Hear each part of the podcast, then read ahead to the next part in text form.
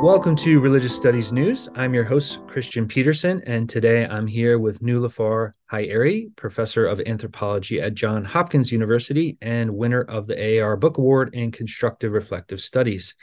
She's here to speak to us about her book, Say What Your Longing Heart Desires Women, Prayer, and Poetry in Iran, which was published with Stanford University Press. Congratulations and thanks for joining me. Thank you. Thanks very much for inviting me. Yeah, so I really enjoyed this book as somebody who's also in Islamic studies. I, I feel like I can use a lot of this in my classes in the future. So I, I was very excited to get into it. And uh, you you cover uh, the daily lives of Muslim women and their engagement with with poetry and prayer in contemporary Iran. Uh, for many listeners, this is going to be a, a, context that is uh, unfamiliar to them. So can you can you offer kind of a brief sketch? Of the socio-political landscape for for listeners who may not be familiar.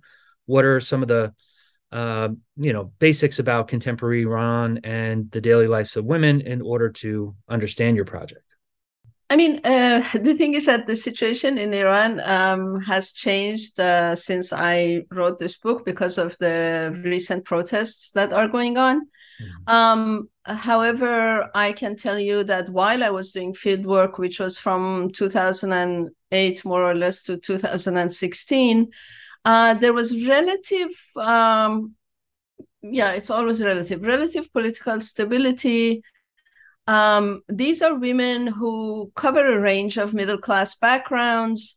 Um, you know, some of them live rather comfortably, some of them are in debt, but um, they still would be considered middle class. Um, they have almost all of them when you know have a BA and some of them uh, a master's. Most of them became high school teachers and um, right now they are um, retired. Well, when I was when I did my fieldwork with them, they had already retired. Hmm. And um, one of the things I really uh, liked about the book that I think uh, will be really beneficial to other people in the study of religion is you interrogate and unsettle uh, who gets to define religion mm-hmm. Uh, by challenging um, the state's monopoly on defining, you know, quote unquote true Islam. Um, and I think even now with the the protests going on right now, we're we're seeing this kind of even in more striking fashion. But um, h- how would you describe, uh, you know, at the time or even today, the state vision of official Islam, and and how uh, does your work or your approach uh, help us understand the more kind of intimate wrestling with Islamic principles and practices uh, in constructing a, a, new vision of the tradition. Right. Um, the dominant uh, view of what is correct or true Islam within the government is a very legalistic one. Um, essentially, you know, uh, you do your your namaz you know your prayers you you you do the fasting. Um whether or not you as a lay muslim in doing these um, obligations, whether you actually manage to make a connection with God, whether you feel totally sincere while you're doing it or not, is of secondary importance in that view um, you basically do what you are told and what you have identified as um, what you have been told are obligatory um, you know rites and rituals that you're supposed to perform. Now of course th- those same people would say yes it would be great if you can uh, be completely sincere while you're doing these things. But you know um, for a prayer to be valid, it's not necessary. Um, whereas uh, a lot of other people, including the women that I interviewed, uh, question the value of doing a ritual like the daily prayers when um, you don't manage to make a connection to the divine when you when it doesn't affect your uh, behavior toward others it doesn't make a better person of you and you just essentially stand there, what Iranians call dollarast. You you bend and you uh, stand up, um, so you know, sort of mechanically, and say the verses of the Quran. So um, they question that kind of Islam, and um, there is a constant back and forth and even within the government itself, as I said, that's the dominant view. But even within the government, uh, for example, there are clerics who come on television who talk about how important it is to have presence of the heart uh, when you pray. So there is this this um, way of being a, a, a thoughtful, sincere Muslim is a d- discourse that that circulates very widely. Um, and that's what these women are also engaged in. Now um, much of this uh, kind of maybe vernacular vision uh, if we could call it that is informed by uh, this tradition of classical mystical poetry um, and this tradition of irfan. Um, can you tell us a little bit about uh, what this tradition's all about. Who are the the authors that become important? What what makes this poetry appealing to Iranians, and how does it show up in their lives? Sure, um, I'm not sure I would call this vernacular. Um, you know, uh, these debates uh, among Muslims about what it is to be a true Muslim, um, how should we make a connection to the divine, what are the ultimate goals, and so on, have been going on for centuries. And they have been undertaken by so many people, you know, by poets, by theologians, by philosophers, by jurists, and so on. And so, really, these debates about how one ought to live and behave as a Muslim are not, are not really vernacular. I'm not actually sure what you mean by vernacular, but in any case, they have been at the center of debates among Muslims for a long time. Of course, their importance goes up and down. But when the Islamic Republic came into existence and declared itself um, Islamic, then of course that brought Islam to the center of public debates because then the question became okay you're saying you're islamic uh, but you know how do you define uh, true islam and what are your sources? Um, and um, insofar as the mystic tradition or the irfan uh, tradition is concerned in iran as you said it goes back quite a long way in poetry, um, you know, maybe um, uh, by the 14th century, it had become quite dominant. The whole vocabulary of um, mysticism um, had become dominant in poetry. And um, here, for example, in this poetry, there are several concepts that ordinary people um, come across. For example, uh, presence of the heart, which is important when you perform religious rituals if your heart is not uh, in what you are doing if, if if you don't have presence of the heart the value of what you're doing is not is not clear.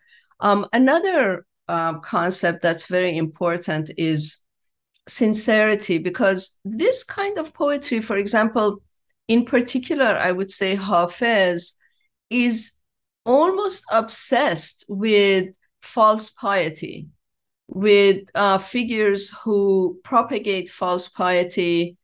Um, they try to be very visible Muslims. Whereas in this poetry, the heart is the true seat of piety because it's invisible, because you're not showing off to others or trying to come across as more pious than you really are. So um, you know, when you start to learn this poetry, you really also start to learn about religion and about what it is to be a Muslim that does not um, engage in false piety. Um, you know, another concept is the question of hal, which I talk about in my book, uh, which is very present in this poetry. And hal is that moment when suddenly um, one feels um, ecstasy and joy, and you feel a connection to the divine. It is very um, fleeting, but but it is an experience of the divine and in this poetry, one learns that it is that state that's really important um, to achieve. However, um, what clerics, most clerics do not like about this concept of hal is that they cannot mediate it. Hal is something that happens, and it is not that, you know, the more fervent your belief in the principles of Islam, the more frequently you will feel hal. Hal is something rather mysterious and it's a, a fleeting experience of the divine. Um, so yeah, these are some of the concepts that are uh, that really stand out and that one learns when one becomes familiar with mystic poetry. Yeah, and you can see how that plays out in the kind of uh, everyday practice and participation of these uh, women that you explore. And uh, a large part of the, the book is this ethnography. And uh, one chapter you focus on uh, the five obligatory prayers or namaz. Yes. Um, and you've kind of given us a little hint of um, some of the perspectives of your interlocutors and how they understand them. Um, but one thing I, I, found really interesting that I think other listeners will also uh, find relevant is um, you know thinking about how your approach and your findings help us understand this seemingly static ritual practice in more dynamic ways. Um, can, can you talk a little bit about uh, thinking about namaz from this kind of uh, interpretive and personal perspective as opposed to the kind of legalistic practice that you were mentioning earlier? Right sure. Um, this is actually how i became interested in this project. Um, you know, because when you look at the performance of namaz, and as I say in my book, you know, I grew up in a religious family and I could, you know, I saw people pray. Um, when you look at it from the outside, it seems like a rather repetitive and mindless activity. And you wonder, you know, how it is that over time, you know, across decades, across a lifetime, um, believers can keep doing this and somehow keep it meaningful. So the question for me was this outside perspective that I have, is that really how those who engage in namaz see it? And so um, the first clue that I got that this is uh, in fact not the case is when um, this the uh, this relative of mine who um, performed her evening prayer and then came out and she said, "Oh, this was such a good, um, you know, prayer tonight. You know, I felt closer to God." And I was completely mystified by that because I had always assumed, and in fact, this the you know, my whole training in the social sciences helped make me make this assumption that, um, you know, a ritual prayer is just that. It's you know, it you are told what you're supposed to do. First you do this second you do that and then finally it's over. And it can't go well or badly if you follow this kind of um, you know chain. But then when she said that night it went really well then i started thinking well but so what does that mean? And it could also go badly then. And so that's how this whole project started. And then it turned and then you know many many um, insights emerged as a result of my ethnography that I hadn't thought about. And I, I will give you just a couple of examples. Um, for example, when you stand to perform any kind of repetitive activity, whether it's the namaz, whether it's, you know, playing an instrument, um, whether it's uh, swimming, dancing, whatnot, when you begin to do that, you cannot know how it's going to go. You cannot know in advance how this will unfold. And that's a challenge. And that brings in a certain kind of mystery and excitement.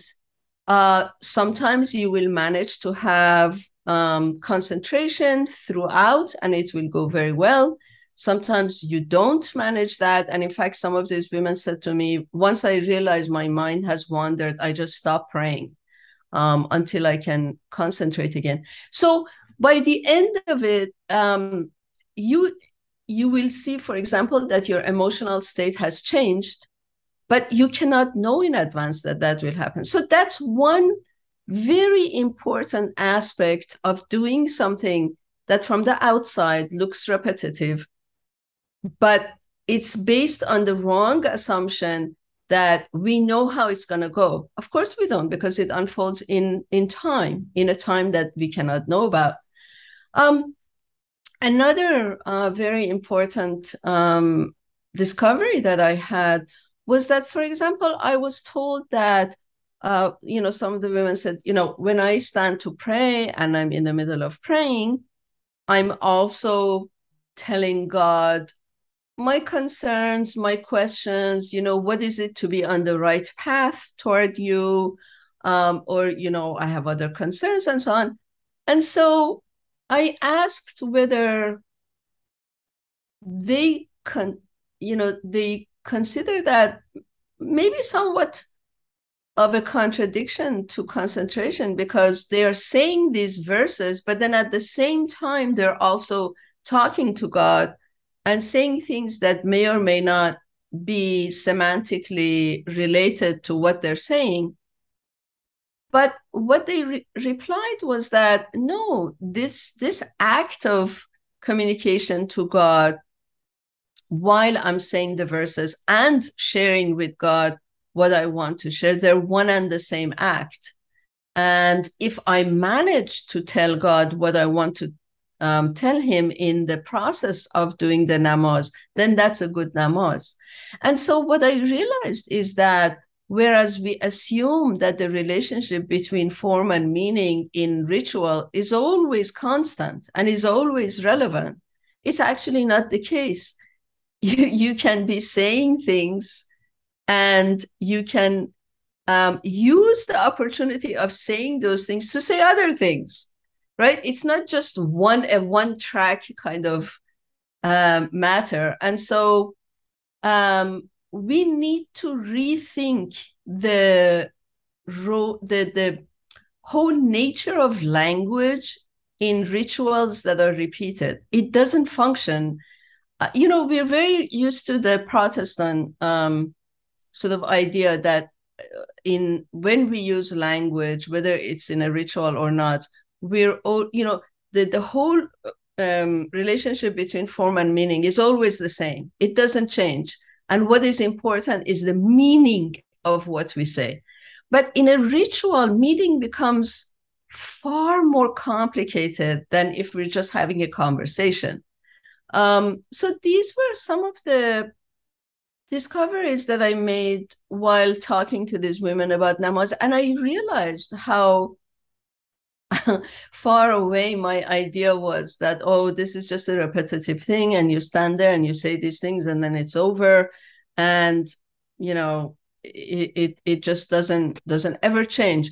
Um also just one more thing is that um i discovered that um their feeling toward namaz changes depending on their mood. And some of them would say you know if if i enter namaz in a mood that is light, my namaz will be like that. And if things have happened to me and I feel, uh, you know, low or depressed or whatnot, that my namaz also reflects that.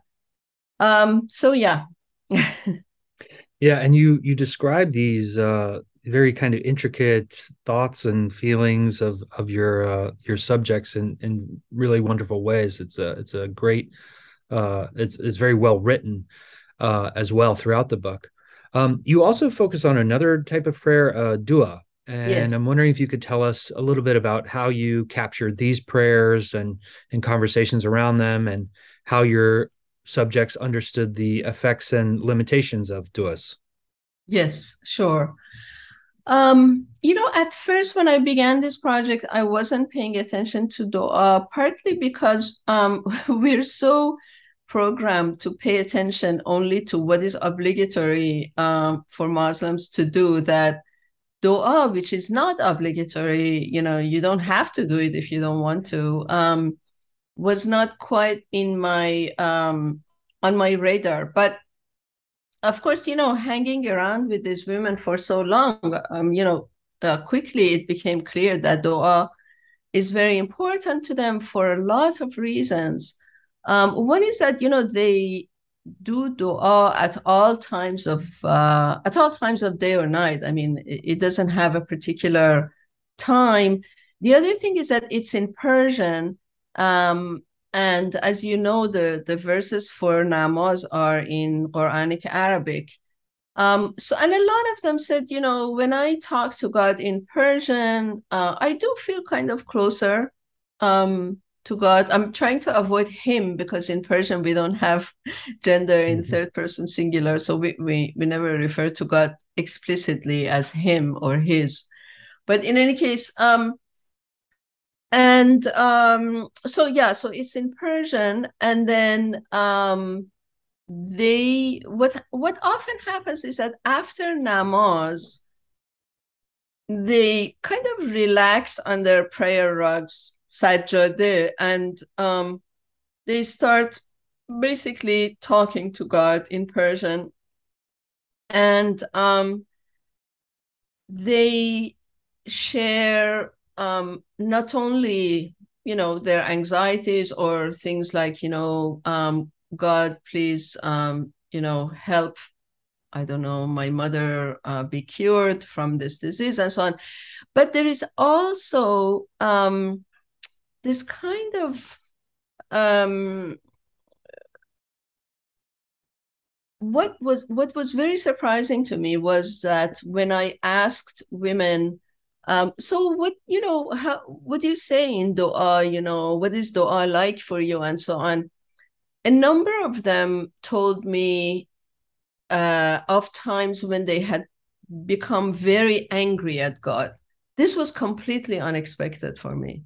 Um, and, you know, they told me about why they became so angry at God, and they explained that as a dua because they were talking to God and they were expressing to God just how angry they were at Him. And uh, it was interesting to me that they didn't say things like, oh, well, you know, I say this and that to God, um, which, you know, all of the things that would fit one's expectation. And then they would say things like, but also I've gotten mad at God at times. And then they would put that separate from their other dua. But no, this was also dua because basically anytime you you talk to God, you address God directly, it is dua.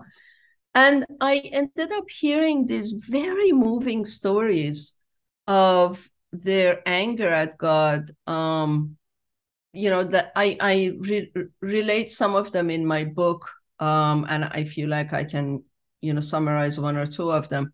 But in any case, um, Dua really became a site of of also exploration and discovery some of them said, you know, sometimes when I do dua, it just goes on and on and on.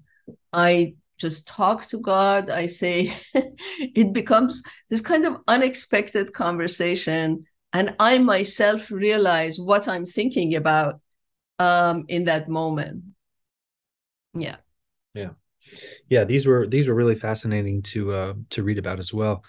Um, in the, the, the last chapter, you look at um, prayer books and uh, how contemporary readers are interacting and understanding both uh, kind of traditional historical uh, prayer books, but then also um, newer ones. Um, so, yeah. can can you tell us a little bit about how uh, traditional prayer books compare to those written by a younger generation and by by women, and and what differences you find between them? Sure. Um, you know, the um, two most famous traditional prayer books are Sahife Sajjadiyeh and Mafatih al-Janan.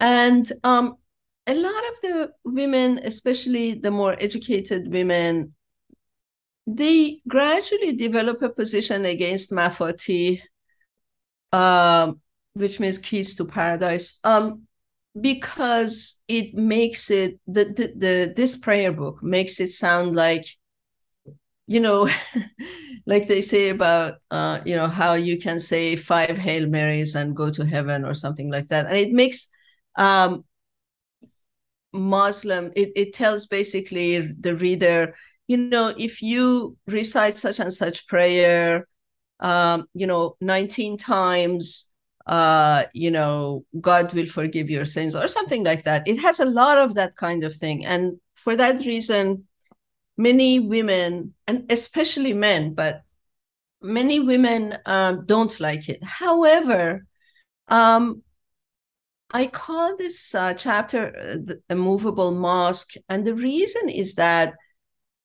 uh, Mafati also uh, explains to the reader how, you know, what kinds of rites and rituals to perform, uh, what day of the week, how to perform, and so on. And so, even if um, as a woman, uh, you know, someone might not like it, the point is that the book is used to um, you know, uh, undertake acts outside of the mosque that make you feel like, you know, you you're also doing something in the mosque because, uh, as you know, uh, women historically have not played a major role in how you know what a day looks like in a mosque you know what you do this and you do that and so most of those decisions are not made by women but of course women would like that and so what they do is that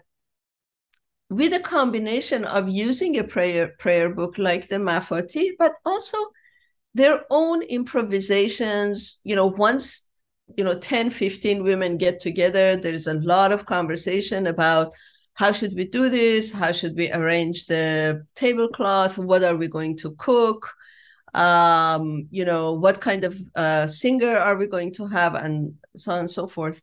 And so uh, older, you know, the Mafati uh, helps them do this kind of thing, uh, like bring the mo- almost like bring the mosque into your own home. The newer uh, prayer books um, are written by the younger generation, as you said, and a lot of the very popular ones are written by young women. Um, some of the most famous are written by a young woman called Irfan Nazar Ahari, who has a PhD in philosophy. And she writes these what what is called in Iran simple mysticism. Uh, the the genre is called you know simple mysticism, and basically they they are these short poetic texts where the reader can recite them to talk to God. Like one of the, her books that became very famous is called Tea with a Taste of God. Or you know, every messenger is um, is a dand- every dandelion is a messenger. Um, messenger, you know, referring to the prophet. So, um, what really caught my attention was not just their popularity, but also the fact that you know, if you go to religious bookstores, these are ca- put on the same shelves as other prayer books. So you have a situation in which you no longer have either an imam or say a cleric writing a prayer in arabic you have a young woman with a phd in philosophy who is writing in persian and that also gets categorized as dua, which I, I found very interesting and, you know, a, a change in perceptions of dua. yeah.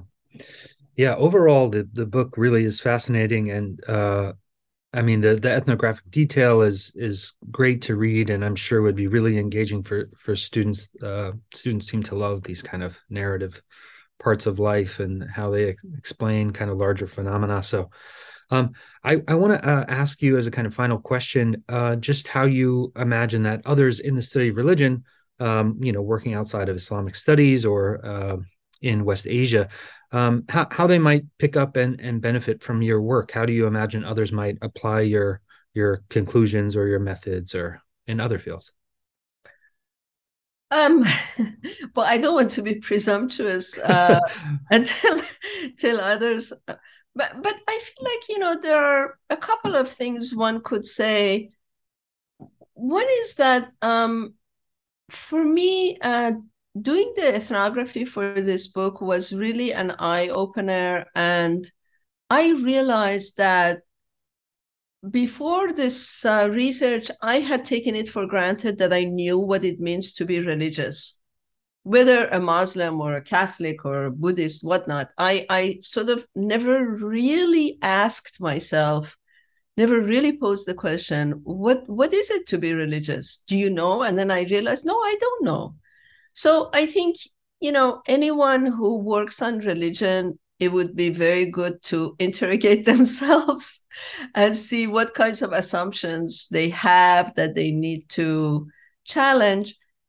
And then the other thing is that is the that ethnography is really important because you learn so much that you didn't know. It's just not possible without ethnography to know the particularities you know um, and it's the particularities that give some you know more than surface understanding of religion and religiosity. So um, it's kind of hard for me to imagine working on religion without doing ethnography. Of course one could say well i i just do textual um, work which is fine and very necessary. But you know, ultimately, if one is to understand how the texts have uh, affected, permeated, shaped, or not shaped um, uh, the lives of those who um, are supposed to follow them, then I think it's really important to do ethnography. Hmm. Well, thank you for uh, talking about your book. It was it was a pleasure to read, and congratulations again on the award. Thank you so much. Thanks for inviting me.